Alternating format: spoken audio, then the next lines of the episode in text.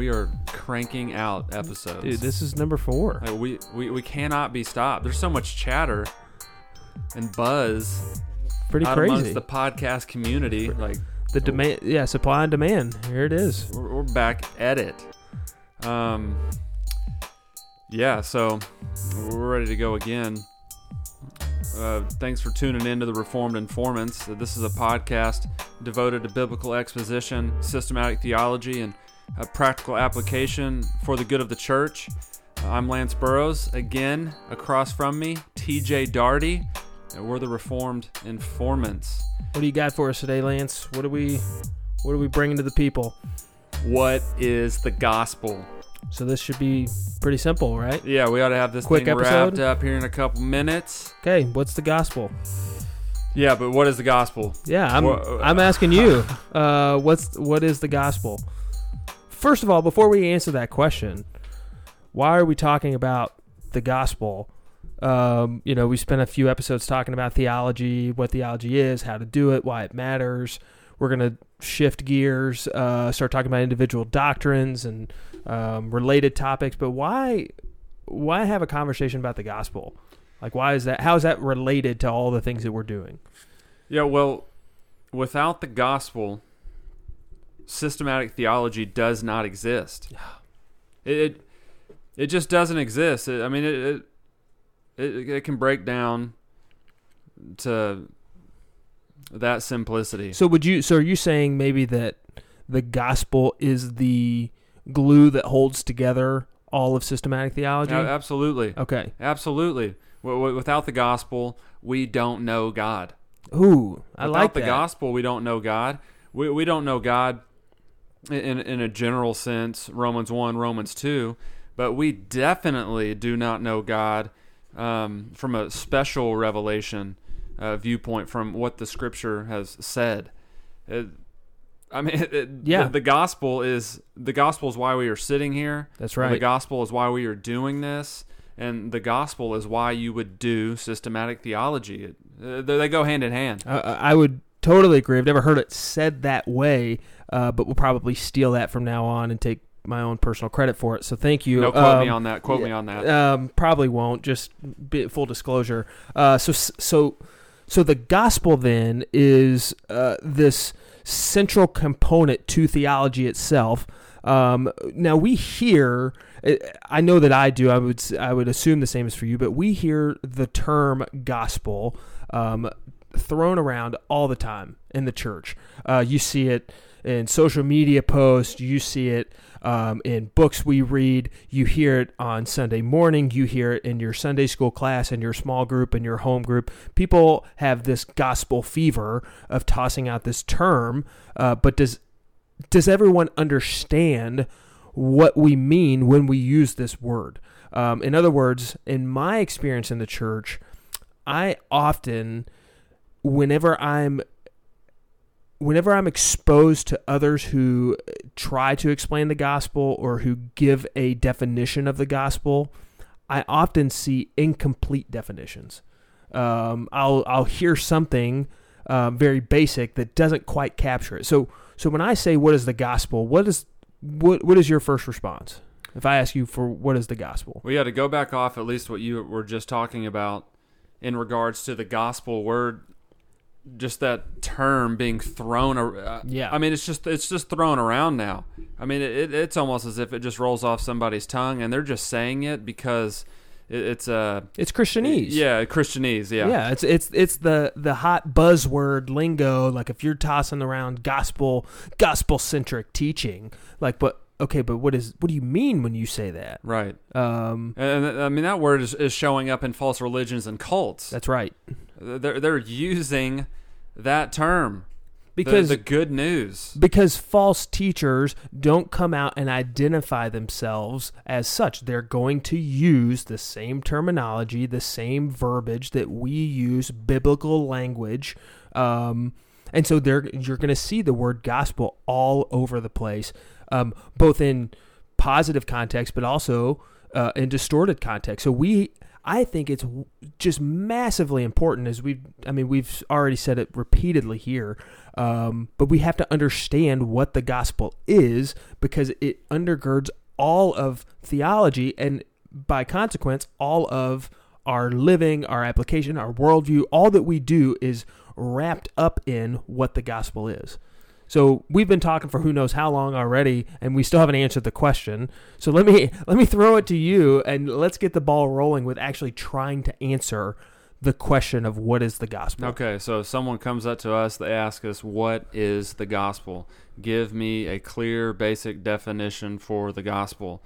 I, I think that we need to, in our definition, uh, break it down into four components. Okay. Okay, or four four bullet points that they have to be touched on because it's the whole of the gospel. It's the entirety of the gospel. Before wait, before you do that, what does the word gospel mean? Just I don't want to assume it.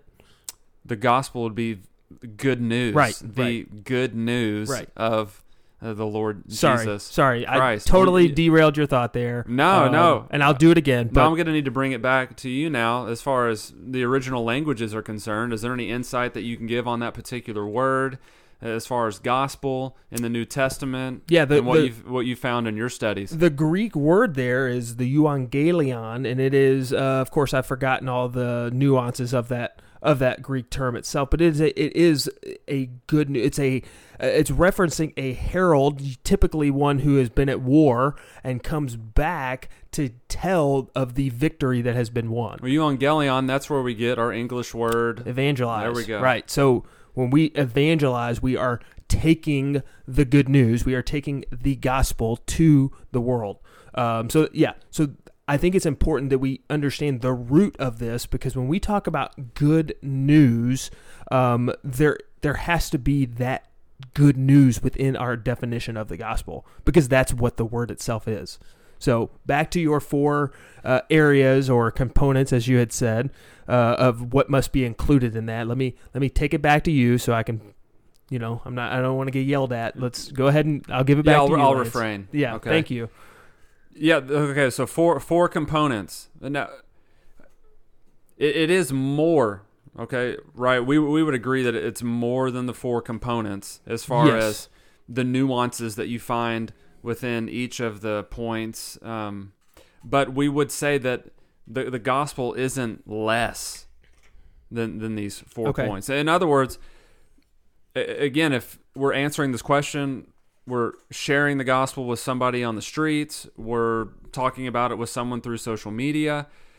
These components have to be mentioned. They, they have to. It's a full, complete gospel. So we would label those as God, man, Christ, and response.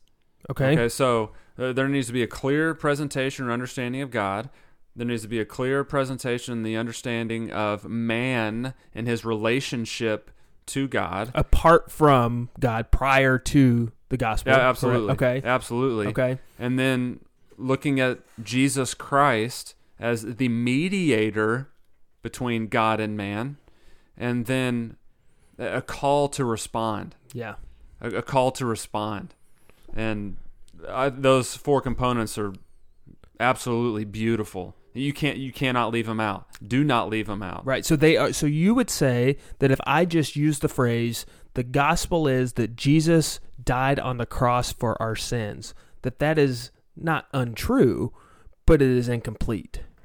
That's absolutely true, Of course, and everything that you said there was completely biblical, and that, and that is good news. and we want to proclaim it. That's right. That and and it is. You can't have a gospel presentation without including the reality that Jesus died on the cross for our sins. Just to use those words, because if I'm going to boil down the uh, American Christianity cultural uh, definition, that's what I hear. What's the good news? Jesus died on the cross for our sins. right. Like they like that's the okay. Yeah, that is good news, and that's part of it, but that's not all of it. Yeah, there's a complete bypass, uh, a complete disconnect from God, who He is, what is His nature, His character, and there's an utter disregard for the condition of man. That's yes. And but but there is an emphasis on Christ dying on the cross. But so much more happened on the cross, Uh, right? Like oh, absolutely. right, like it, it- more. Ha- we'll unpack that a little bit more. And you mentioned earlier there has to be a call for a response and a an appropriate gospel presentation, Right. Um, because it de- the gospel demands a response, Right. Um, okay, so let's let's walk through these if if we can. Just looking at God, man, Christ response. Let's start with God. So, uh, what if I'm trying to understand the good news? Where am I going to start in understanding who God is? Um, what what is important for me to to see about that? Yeah, Paul Washer says that there needs to be more preaching on the attributes of God, Mm. that people need to dissect who God is. And I absolutely agree with that. And then the scripture lays out who God is clearly. Old it's- and, Old and New Testament. And that's the only place, by the way, where we can turn to understand who God is, right? Because God has only revealed Himself in this way. Um, the, you can look to creation and say there is a God, um, but as Calvin would say, I, I've leaned on Calvin's language here that you need the spectacles of faith to understand general revelation and see God's handprint. So prior to conversion, you can only see that there is a deity or some kind of creator, but who that God is has not yet been revealed other than through the scriptures. right. Right? So the scriptures speak to who God is. I mean, we, we, we continuously circle back around to an objective truth. Yes. I need to know who God is objectively. I, I, I have to start at that foundational point. Again, we said it. That takes us back to Genesis because I think God is clearly defined there. Yes, he's Um, he's before before creation begins. God is right. Like like in the beginning, God did this. Well, there's before what happens before the beginning. Well, God just is, and He is the assumed the assumed reality. God is already present. God is moving. He's working, and He is the orchestrator um, that has put this world into motion. And so this is the story being played out. Right when we get to Genesis, the story begins, but this is God's story. Yes, So are you are you saying there's already assumptions about God I- even in the the first few verses? I think so. Yeah, I think I think we come to the text with the understanding that God exists, that He is the all powerful one, that He is the uh, preeminent one, He is the uh, eternal one, and the one who has determined uh, to create in and of His own being. Like He He doesn't need to do this. He is not com- reacting to something. This is God's free will in play. yeah, absolutely. Sovereign God. That's right. creating out of nothing. Um, and then you see his character and nature unfold even in those early portions of Genesis. hmm Uh, uh, again, those those those can't be left out. So if you okay, so if I, if I wanted to um, kind of dissect and dive into and draw out of Scripture all of the attributes and uh, characteristics Mhm. that make up this God who we're, who we're talking about, uh, do you have any resources that would help me with that? Any, any resources that could help me kind of define attributes of God? I I mean, first of all, we're going to start with the scriptures and see those things there. But if you're looking for a secondary resource, I think Louis Berkhof's systematic theology is outstanding. I'm not sure if that's uh, what you were going for Yeah. there, but uh, but Berkhof is really good in developing this, and I've leaned heavily on his um, his work on the attributes of God um, because I think he does so so well. Um, and Berkhof, and in fact, uh, th- this is an, a natural transition as we think about um, presenting the gospel and understanding who God is. You have all of these attributes of God, but in reality, especially as we think about the gospel, uh, the the focus has to be on God's holiness. Um, would you would you agree or disagree with that? Oh, I absolutely Okay. agree with that. Right, because the holiness of God, um, which R.C. Sproul has a tremendous work on this. Um, speaking of resources, that is um, very accessible. So if you if you've never read R.C. Sproul's The Holiness of God, definitely check that out. But the the holiness of God speaks to um, His divine perfection and His distinction from creation. Right, like He is set apart. He is uh, not a created being. He's not a uh, part of creation itself, but He is distinct from it. Yeah. Okay. Yeah. l- Let's talk about that real quick Okay. because as we focus here on God, we're now we're focusing on the holiness of God. Most of the time, that definition or defining the holiness of God somewhat gets hijacked to only meaning, oh well, God doesn't sin. Okay, you're right.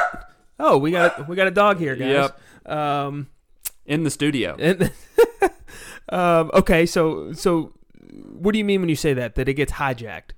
Well, the the definition holiness means more than just God is without sin, and, and uh, Which he is. He is without sin. right. but But, there's you touched more. on it, so you keep go- going. I, I interrupted you there. You keep going with God being set apart, God being completely outside. That's right. He's distinct. He is um, totally unique from all of creation, and in that, um, he is separated from sin. So not only is he not a sinful being, and not only is he not characterized by sin itself, but he is separate from it. And so there's a, a focus when we think about God's holiness. I, I believe it was Spurgeon that says that all of God's attributes put together surmise his holiness that that's what it means that he is because he is so distinct he is so set apart that's why you see the cries in scripture holy holy holy I was literally yeah about to say that. Yeah, of, of course yeah and of course you're going to say that after i say Hijack, it He's just hijacking um so so you see podcast. you see these these cries, these threefold cries in Scripture of, of worship that are just poured out in Isaiah and Revelation uh, throughout the prophets. Holy, holy, Right. holy, because that, that's who God is. Not just, as you said, not just sinless, sinless, sinless, but totally holy, set apart, uh, unique. All of his attributes wrapped up in that to say that he is uh, omnipotent, he's omnipresent, he's uh, all knowing, he's all good, he's all loving. All of these things are wrapped up in this concept that he is holy. Right. He's Yeah, he- distinct. Yeah, you you mentioned holy, holy, holy. Uh, those texts, Isaiah six, Revelation four and five. yeah, God is He's high and lifted up. that's right. And the angels are around His throne. The twenty four elders, Elders. are around His throne, and they are crying out day and night, holy, holy, holy. I mean, what a scene! And then the only the that is the only proper response upon being in the presence of God is to cry out, "Holy, holy, holy!" Right. Right? And so, so I think, and and this is where we we miss this if we run to Jesus died on the cross for our sins. We run to that definition. We miss a really critical component to understand who God is, right? Because Jesus did not go to the cross of his own, uh, just completely separate and, and just like this random act, right? Like there's a, a reason why he went to the cross, uh, which I think is a, a good point for us to transition to discussion of man. Yeah, it's a great Um, segue. Okay, that. let me let me say this. We talk about good news. Good news, good news, good news. This is the gospel. It's good news. Jesus has offered a way of salvation. Um, but good news isn't really good news if if what's not in place. Well, if if there's no bad news, That's right. So, what is Lance? What's the bad news? Like we've talked about God. So far, everything's great. God is holy. He's perfect. He's he's all powerful. Um, he is distinct from creation. He demands worship. Um, I I don't see a problem. So where where does this bad news factor come in? Yeah, the bad news is that we are sinners before a holy God, and so we're on the just so we're on the same page here. I, I think, generally speaking, if you and I were to ask whoever, are are they a sinner? Have they done bad things, etc. I think we're going to get a unanimous response on that Yeah. P- people are they're going to admit that they have done something wrong, but it is more it's more than that. Okay. Yeah, maybe you've committed adultery. Maybe you have murdered somebody. Maybe you have lied or what, whatever, whatever. Of course. But a- against who? That's right. Wh- Who who have you sinned against? Uh, That's have I just sinned against TJ? Have I just sinned against my wife or my neighbor or my kids in class? Uh, I don't think that's necessarily the issue here. Right. No, the, you've you have certainly tapped into the importance of understanding the bad news that we are sinful. Um, we have it's and it's not just that we have committed sin uh, or sins. It's not that we've committed sins. It's that we have a nature of sin. Um, like it is, it characterizes who we are, and I think the best word to capture this, to capture what you were mentioning, and and the biblical um, perspective of this, is the idea of being a rebel.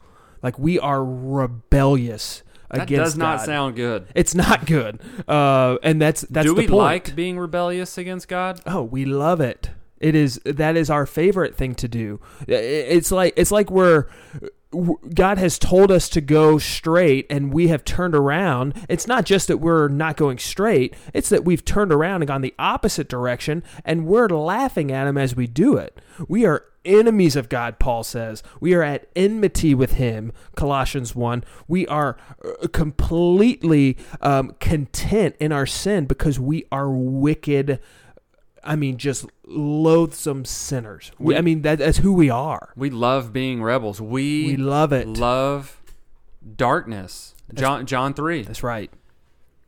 That's right. And, And, we cannot come to God because of that that's either. right. That's right. We, Our we- rebellion will never allow us to want God. That's and that's exactly what I was going to say. Not only do we not have access to a God, because now now you see the bad news. The bad news is we have a holy and perfect God, and and I don't want to discount. We've talked about what that holiness is, but but think about what that means to say we have a holy God set apart, and then we have we have these rebellious, sinful, uh, characterized by sin uh, human beings here who not only are separated, but they enjoy being separated. They they don't. We don't want to be reconciled. We we are content to be rebels. So we have a real issue when we think about the what what are the implications of that? Because not only and we didn't really touch on this yet, but not only is God perfect and set apart, but God has a hatred towards sin and he has a wrath that is going to be poured out. That's not optional. The wrath of God is necessarily going to be poured out on sin. And and why? Why is that why is it not like God says, "Well, you know what? I'm just I think I'm going to punish sin today." Like it's not a this is not a mm, maybe he will, maybe he won't.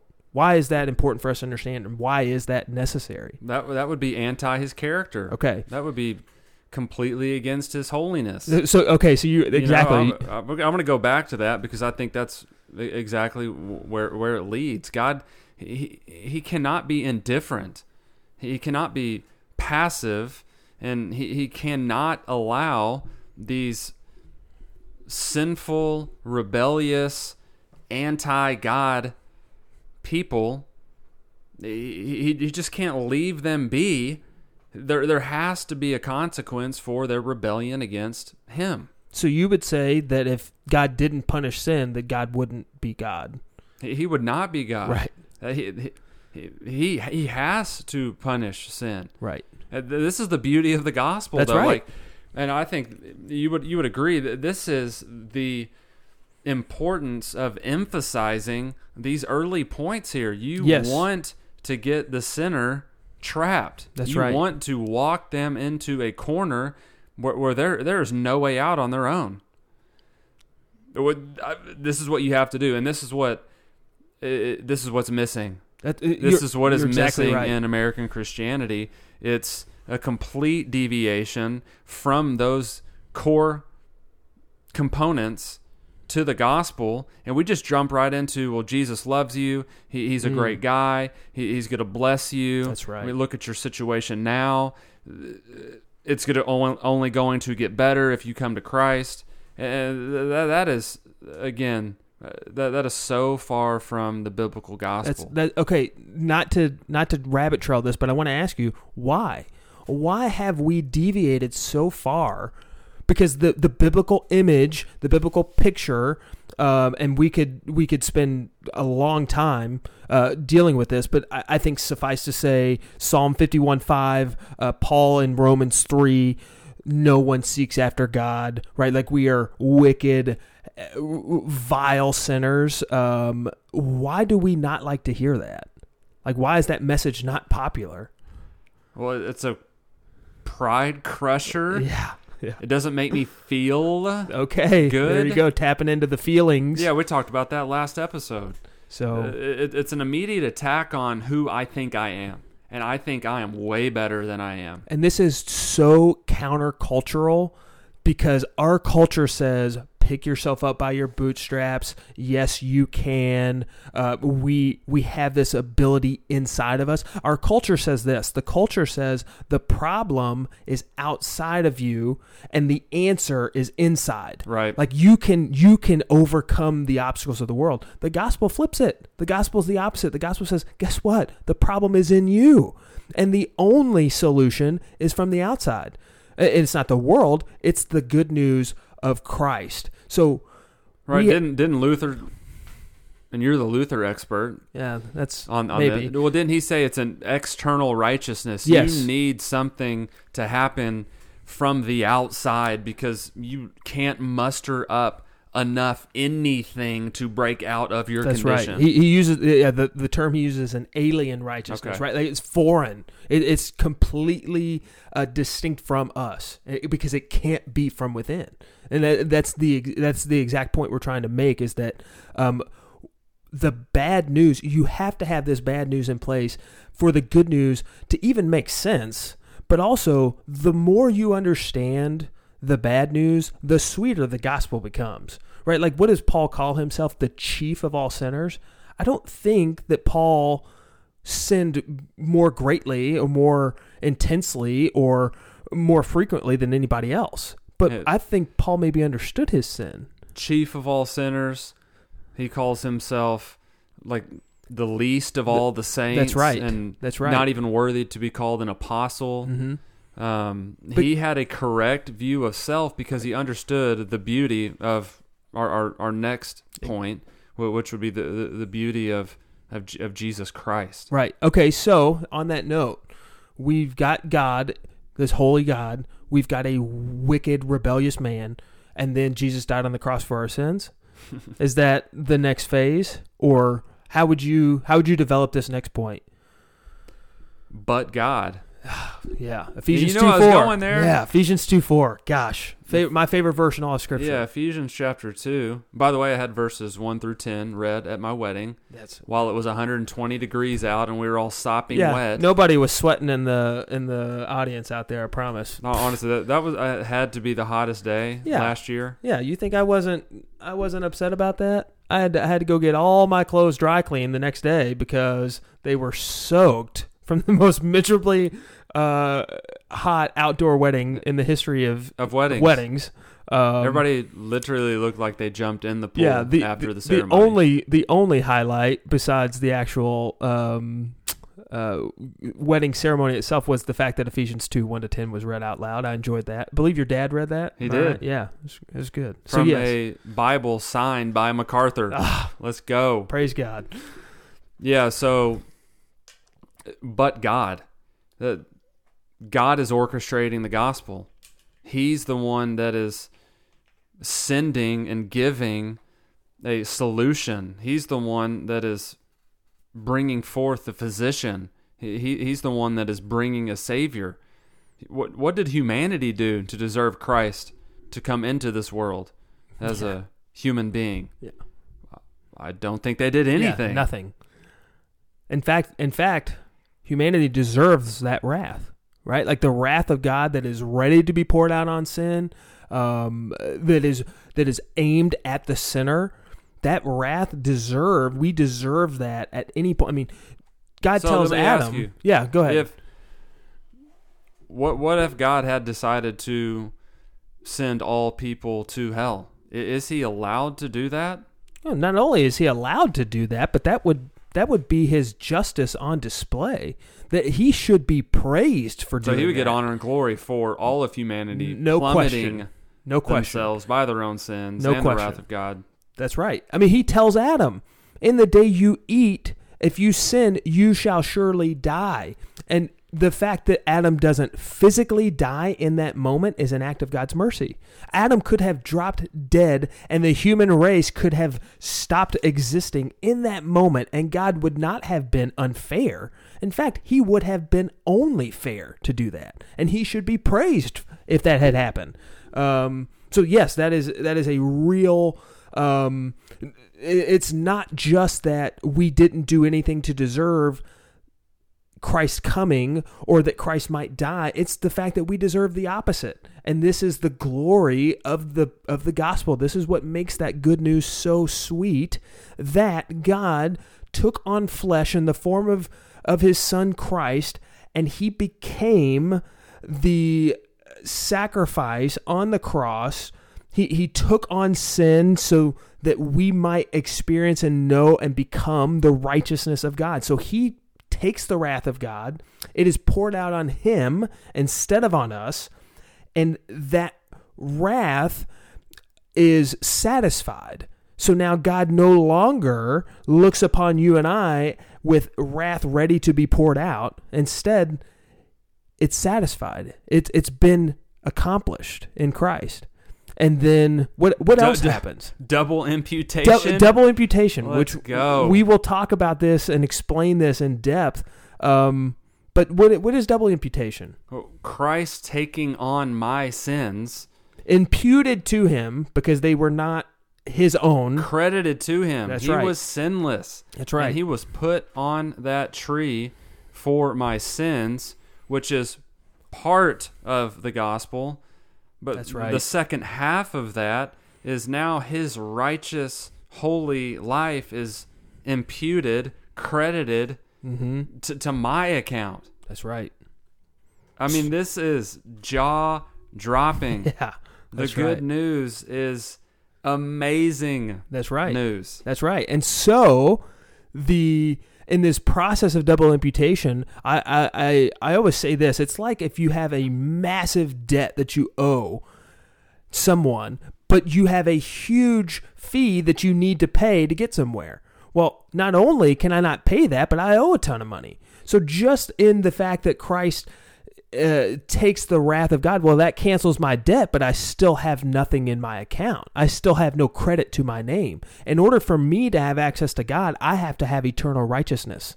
Like that's that's the only way I can fellowship with God. But as you said, Christ's righteousness is imputed to us. So now we do have that. So we don't have the wrath poured out on us, and we do have the righteousness of Christ credited to us.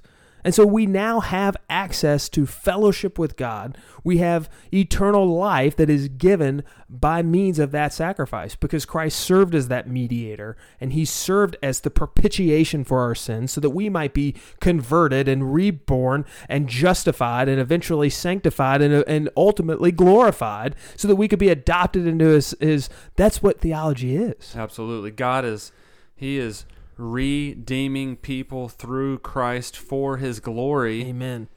But it's not like he's redeeming good people. He's Hmm. redeeming rebellious sinners that want nothing to do with him. Mm. And and they want nothing to do with him, and they want everything to do with their sin.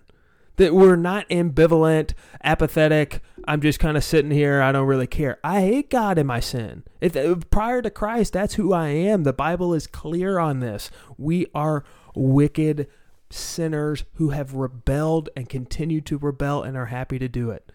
Happy to do it. And so you, so we're wrapping up this conversation with our neighbor. We've hit on Okay. those three points. Now, do we just fist bump them? Like, there you go. Yeah. Hey, There- th- There's the gospel. that's Thanks the for news. listening. High five them. You know what? Whatever. Is that where it ends? no, obviously we have said that there's going to be a response component but i think it's important for us to, to recognize the reason for that it's because the gospel demands a response right like it commands it. it, it that's exactly right Like It, it is sinful to not believe That's right. the gospel. That's right. And what is the biblical exhortation? Like we have been uh, commanded when we hear. I'm thinking of, of Acts two. Like Peter proclaims the good news to the people about about Jesus, and he he gives this presentation, and the people say, "What shall we do?" And what does Peter tell them? Repent, Repent. and believe. That's right. Repent and believe. That's how the Gospel of Mark starts. Mm. Repent and believe. That's yeah. That's the, that's what that's what Mark is about. It's about proclaiming that good news of repentance and faith. That's what that's what conversion is. To be converted is to repent and to believe. What does it mean to repent and believe? Repent and believe.